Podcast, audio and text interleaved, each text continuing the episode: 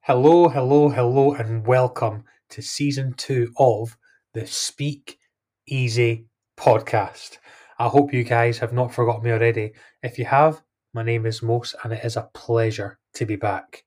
I just wanted to explain what's changed for this season going forward before the first episode comes out later on. We're pretty much doing things differently to how we did things before and have undergone a massive rebrand. Instead of having the same guests on each episode like we did in Season 1, we're going to have different guests with different topics and different views.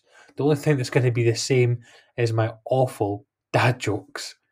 We're also going to be creating a feature series called Speak Easy Does, where we will have episodes on varying subjects, starting this summer with the Euros.